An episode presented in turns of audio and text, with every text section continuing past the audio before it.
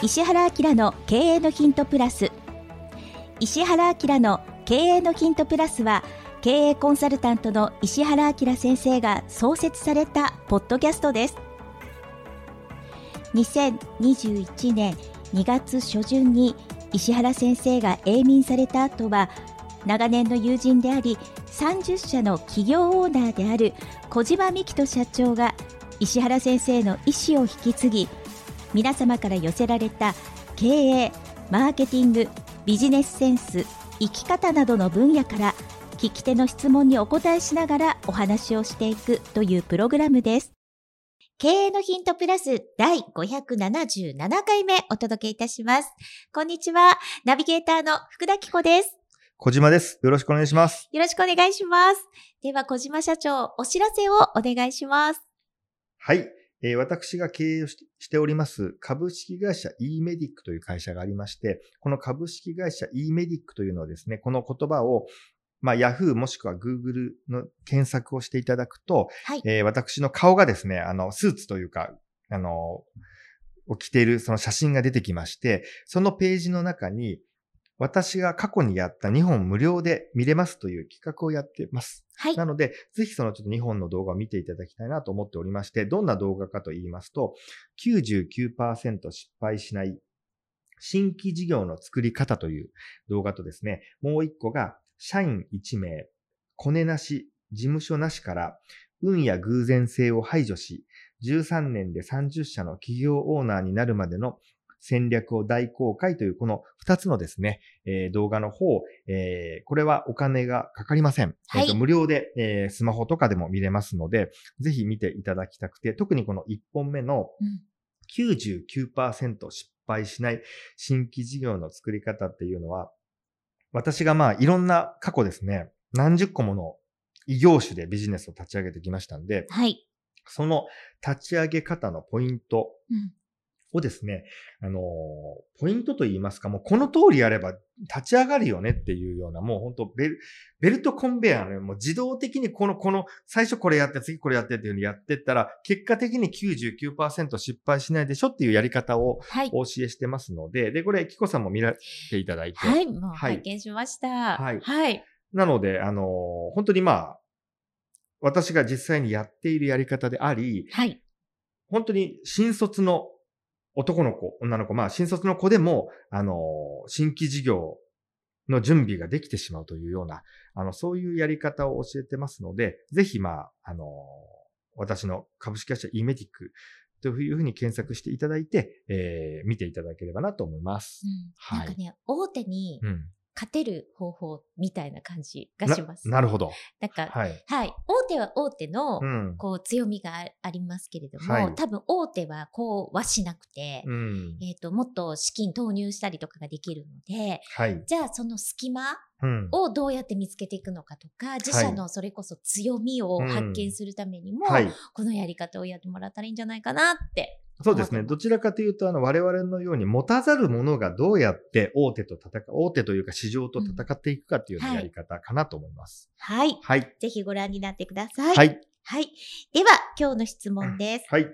これから 5G の時代だと言われています。私は現在会社員ですが、5G に関連した事業を立ち上げて起業したいと考えています。うん小島社長は 5G、AI、データサイエンスなどのえー最新のトレンドをどのようにビジネスチャンスだと考えているでしょうか？といただきました。なるほど。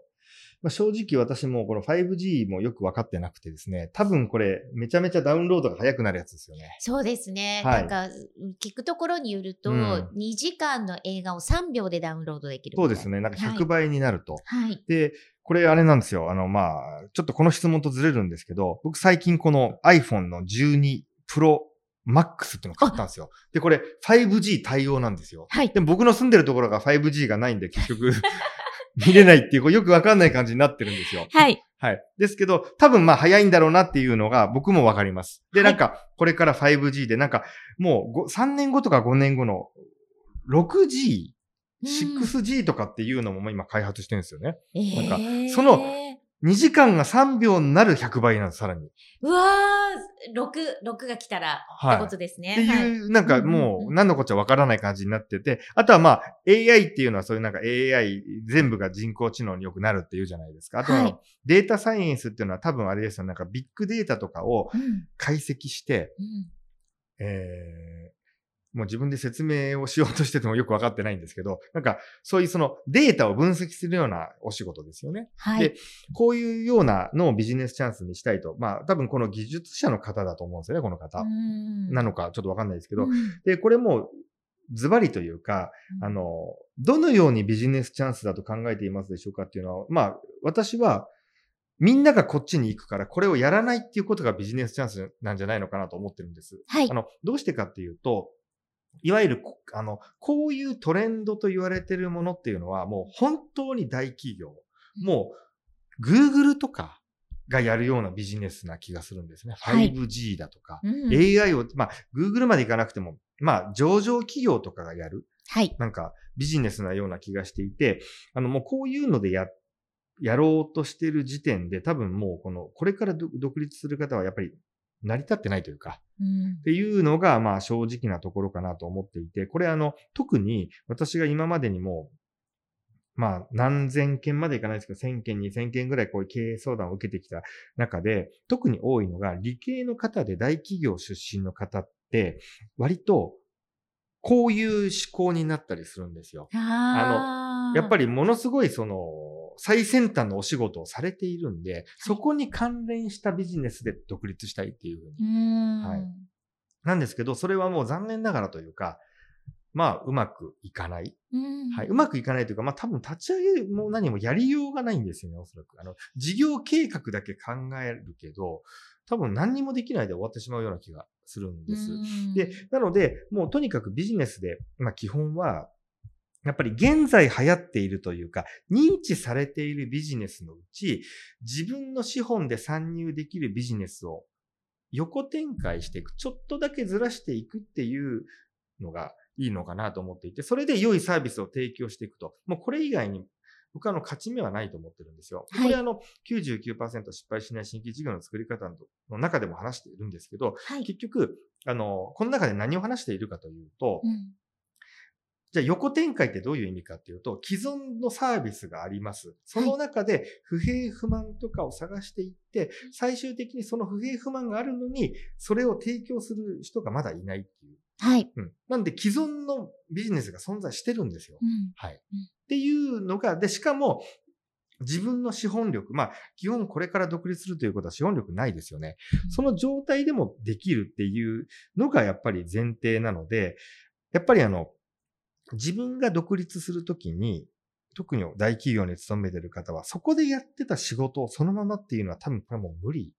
うんなんですようんうんで、あの、ただね、これね、実際は、あの、失敗しないんですよ。どうしてかっていうと、はい。あの、会社辞める前に、あの、こういう方って事業計画とか作るんですよ。で、最終的に無理、やっぱり無理だなってなって、結局何も行動を起こさないで終わるっていうパターンがあ、ーまあ無理なの分かるんです、はい多分普通は。うんはい。なので、そうなると、もちろんリスクはないんですけど、結果的にせっかくね、起業しようと思ったのに、何にもできないで終わって、あの、そういう起業の勉強だけをね、5年、10年やってる不思議な方が世の中多いんです。いらっしゃるかもしれないですね。これね、全くよくわからない言葉で、起業準備中っていう言葉があるんですよ。はい。これ、あの、僕の中でですよ、準備中っていうイメージって、半年後に美容院をオープンします。うん今月は物件を抑えなきゃはいいけ。ない。じゃあ来月は内装の打ち合わせしなきゃいけない。それ準備中じゃないですか。はい。そうじゃなくて、そうじゃないんですよ。その準備中ではないんです。はいその前の知識だけを入れるっていうのを企業準備中っていう方がいて、はいで、。いろんなセミナーに行って5年、10年してもずっと準備してる人いるんですよ。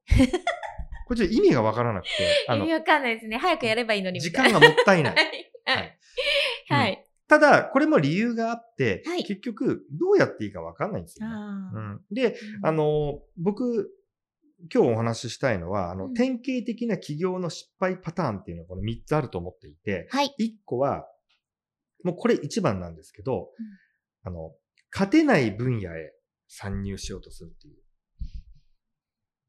勝ち目がない。勝ち目がない。最初からはい。もう絶対無理。あの、勝ち目がないってそもそも儲からない。はい。もしかも売り上げが立たない。うん。これがさっきの話ですね。はいだ。から、あの、これって、自分がやりたいことを優先するとそうなるんです。よくですね、自己啓発のセミナーとかで、はい。あの、僕が一番ちょっとよくわからないのが、なんか自分がやりたいことを書き出すとか、うんこれもう意味がわからなくて、はい何のためにやってんのか、はいあ。の、もしくはまあそれを儲けたい人がいるからなのか、ちょっとその儲ける側の都合でやってるのかわかんないんですけど、はい。これでややろうとすると、あの、結局全部これってなんでダメかっていうと、自分がやりたいことって自分発信じゃないですか。はい。やっぱり、あの、僕がその、先ほど何度かちょっと言っているその99%失敗しない新規事業の作り方でも悩みを調べてくださいって言ってるんですよ。なぜかっていうと、悩みを解決するっていうことがお金をいただくっていうこと、対価でですね。はい。ある以上、自分ややりたいこと発信っていうのは、お客様発信じゃないんですよ、スタートが。やっぱ何か多分ずれてるからだと思うんですよね。うんなんで、まずその、勝てない分野っていうのに参入しようとしてる時点で、もういつまで経っても起業ができないし、はい。あの、逆に、もうあの、勝てる分野に、逆の言葉で言うと、勝てる分野に参入しないとダメですよっていうことなんです。で、もう一個は、あとはですね、この、も儲かる分野なんですけど、あの、自分の強みが、あの、全く足りてない場合っていうのがあって、自分が接客とかコミュニケーションっていうのが全く苦手なのに、あの、そういう業界のビジネス、そういうようなのが必要なビジネスモデルで、もうチャンスだからってことだけでやろうとする。うんこれは、もちろんあれですよ。自分が出資をしてそういうね、コミュニケーション能力がめちゃめちゃ高い、まあ接客業とか何かそういう業界でさ、起業する場合に、自分以外の人を社長に立ててやれるんだったらいいですよ。でもそれって、もう会社をやってうん、売却とかをして、じゃあ次誰かにやらせるっていうようなステージの人が考えるべきだって、基本的には自分がやんなきゃいけないわけじゃないですか。はい。そうなると、あの、もう一個はその、自分がもう全くできないけど、単純に儲かるっていうところだけで考えてしまうっていうのと、あと三つ目も、これもよくあるんですけど、うん会社員時代の人脈とかコネに頼ってるっていう。はい。これもですね、もうあるあるで、はい。これ独立して最初の3ヶ月ぐらいはうまくいったら売り上げ立つかもしれないんですよ。はいでも、それってほとんどの場合、その方がもともとその会社で部長をやってたら、しょうがないから、今までお世話になったから、っていうことで、ご祝儀的な感じで大体お仕事を回してもらってる場合が多くて、はい本人に本当に会社の看板がなくてもできる実力がない限り、まあ大体もうそれってすぐ枯渇しちゃうんですよ。そそうする、と、半年とか、うまくいったらね、1年ぐらいうまくいっちゃうんですよ、そういうので。でも、はい2年、3年経つと終わるっていう。うんはい。なので、この、まあ、どれかになってしまうっていうのが失敗なんで、逆に言えばこの3つをやらなきゃいいというか、はい。逆にすればいいってことなんですね。はい。なので、あの、いわゆる 3C 分析っていうのはやっぱりやってないというのが、うんはい。あの、これ 3C っていうのは何かっていうと、競合とお客様と、あとは自分自身を、あの、、はい。はいお客様、自分自身。はい。3つを、あのーまあ、会社であれば自社なんですけどね、この3つについてきちっとリサーチをしてくださいということですね。で、あのーまずその1個目として、マーケットが本当に存在するのか。はい。例えば、検索してもですね、その検索結果が、の、あのーが、ほぼ情報が出てこない。もしくは、検索しても広告が1個も出てこないってことは誰もやってないんですよ。はい。それってチャンスっていうふうに考えることもできるんですけど、通常ですよ、個人の一人が思いつくことで、はい。他の大企業も含めて誰も思いつかないなんていう業界、キーワードってありえないんですよ。ありえないですね。誰、も、誰にも知られてないっていうことは、大企業とかだったらできるかもしれないんです。それゼロから CM とかであの認知させていかないといけないんですよ。はい。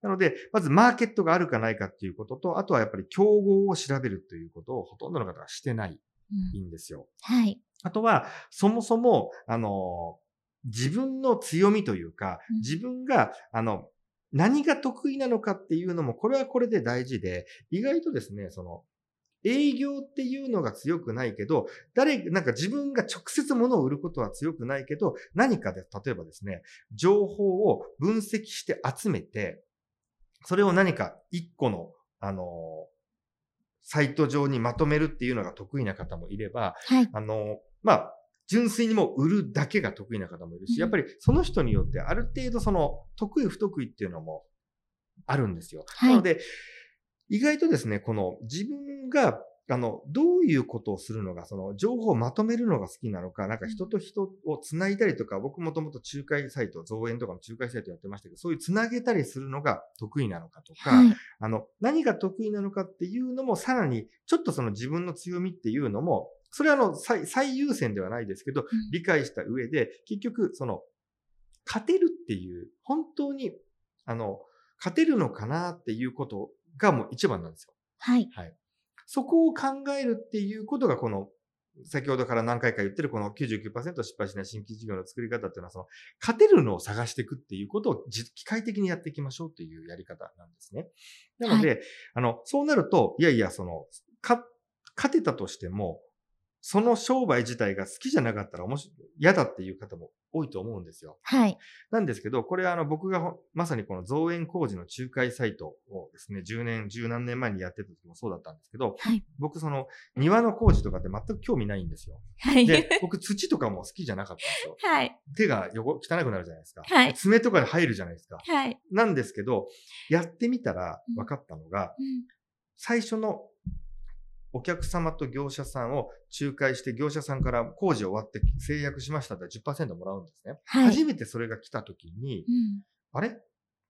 本当にこのペライチのホームページで、じゃあ、ちそういう業者さん紹介してくださいってご連絡が来て、うんじゃ業者さんを紹介したら結果的にもう200万ぐらいの工事が、で、お庭ができて、写真、お客さんからもありがとうございましたって庭の写真も送られてきて、あれ？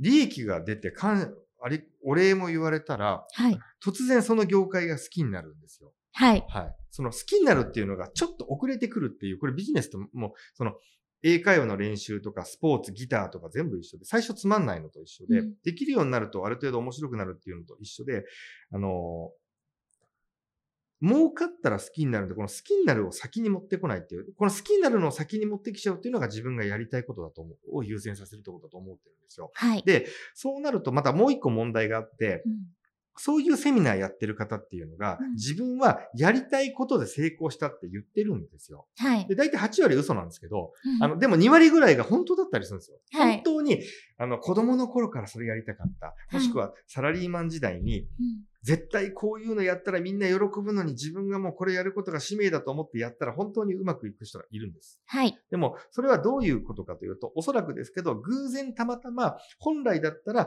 徹底的に調べて調べてリサーチをして、勝てるっていうマーケットとか自分の強みとかを考えた上で、この分野のこのビジネスモデルだったらいけるっていうのを、普通だったら数ヶ月かけて調べるところを、たまたま適当に、適当にというか自分が思いつきでやったことが合致しただけなんですよ。うん例えば、ルーレットで言うと、ルーレットで回ってるのを、ななんかその、その中に当たりが1個だけあって、たまたまその1個に入ったみたいな。はい。そういう人なんですよ、多う分。んただ、問題なのが、その方は、自分がそれでうまくいったものだから、そういうビジネス書というかそういう方ってなんか引き寄せみたいのをすごい大事にしたりとあか、ーはい。それってお客様のことを本当に考えて考えて、いいサービスを作ったら引き寄せられるものだと僕は思ってるんですよ。ななんかそれとですね、自分がやりたいことを紙に書いて引き寄せっていうのは、なんかちょっと違う感じがしていて、なので、あの、ちょっとその、そういう方もたいるからちょっとこれややこしいんですよね。うん。で、その方自体が、あの、本当にそれで利益が出てて、おそらく毎日すごい楽しくてっていうことになると、それがそれ、それはそれでじ事実ベースで存在しちゃうんで、はい。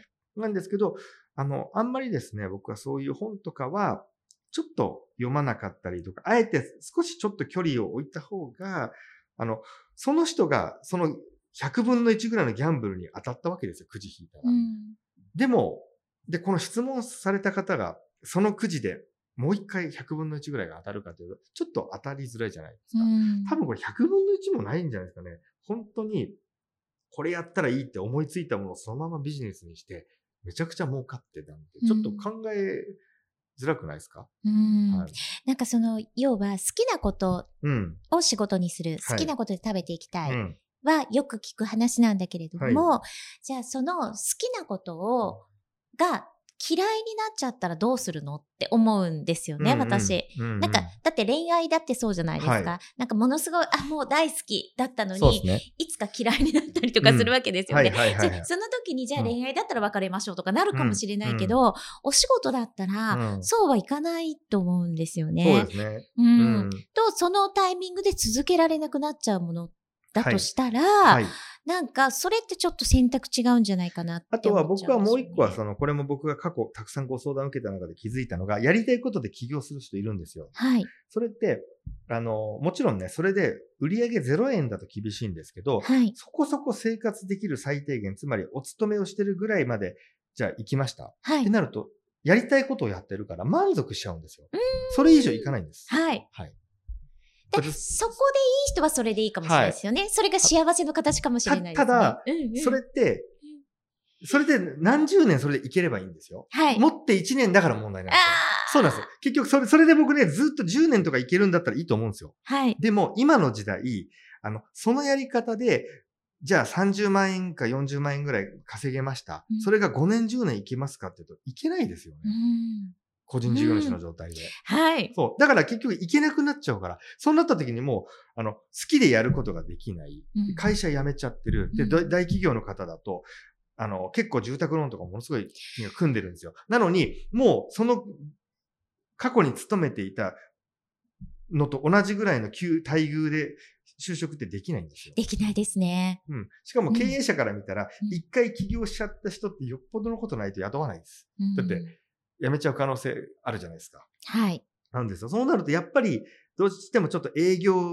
まあ、給料いいんだったらフルコミッションの営業とかうん。になっちゃうんですよう。ん。うんなので、あのーたまたまうまくいった方が逆にちょっと厄介かもしれないですね。2、3年ぐらいうまくいって、その後売れなくなっちゃったら、もう戻ることもできないし。はい。はい。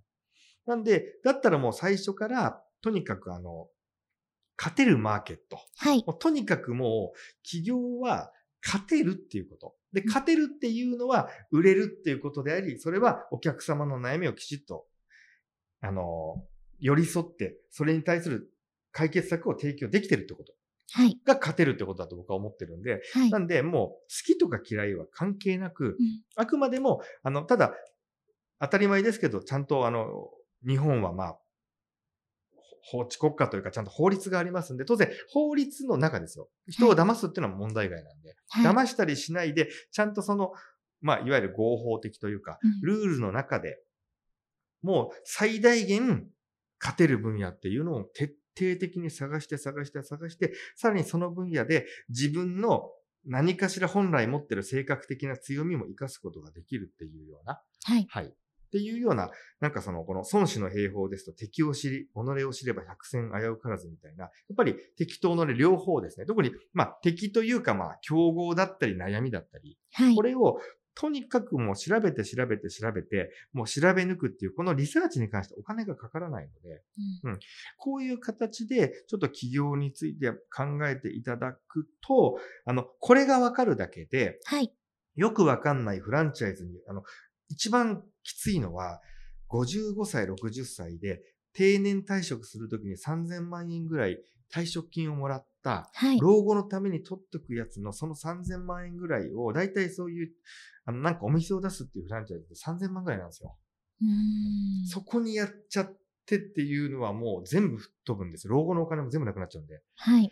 そういうのってニュースに出ないですけど、まあ多いんですよう。んなので、こういう考え方がもう勝てるっていうこと、うんちゃんと調べようねっていうことと、やりたいっていうのをやめようねっていう、うんそこから発信、あの、そこを軸に考えようっていう、これだけで、その、成功はしないかもしれないんです、すぐには。でも、そのもう、老後どうしよう、もう生活できないみたいな、もう最悪のその悲劇は、それだけで、こういう考え方を持ってるだけで防げるんで、はい。はい。ぜひ、あの、勝てるということをちょっと、あのーテーマに、あの、もし起業、これから起業されるんであれば、もうこれ最低限のルールです。はい。はい。この辺をちょっと肝に銘じて、あの、いろいろ、まあ、リサーチしたり行動していただければなと思います。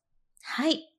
勝てる企業を応援したいと思います。はい、今日は、えー、経営のヒントプラス第577回目お届けしました。今日も最後まで聞いてくださってありがとうございます。はい、ありがとうございます。今日のポッドキャストはいかがでしたか？番組では小島社長への質問をお待ちしております。メールアドレス info アットマーク m-aim.jp 宛てに質問内容を記載の上件名をポッドキャストの質問と明記してお送りください。メールアドレスはポッドキャストの概要欄にも記載しております。そちらもご確認ください。それではまたお耳にかかりましょう。ごきげんよう。さよなら。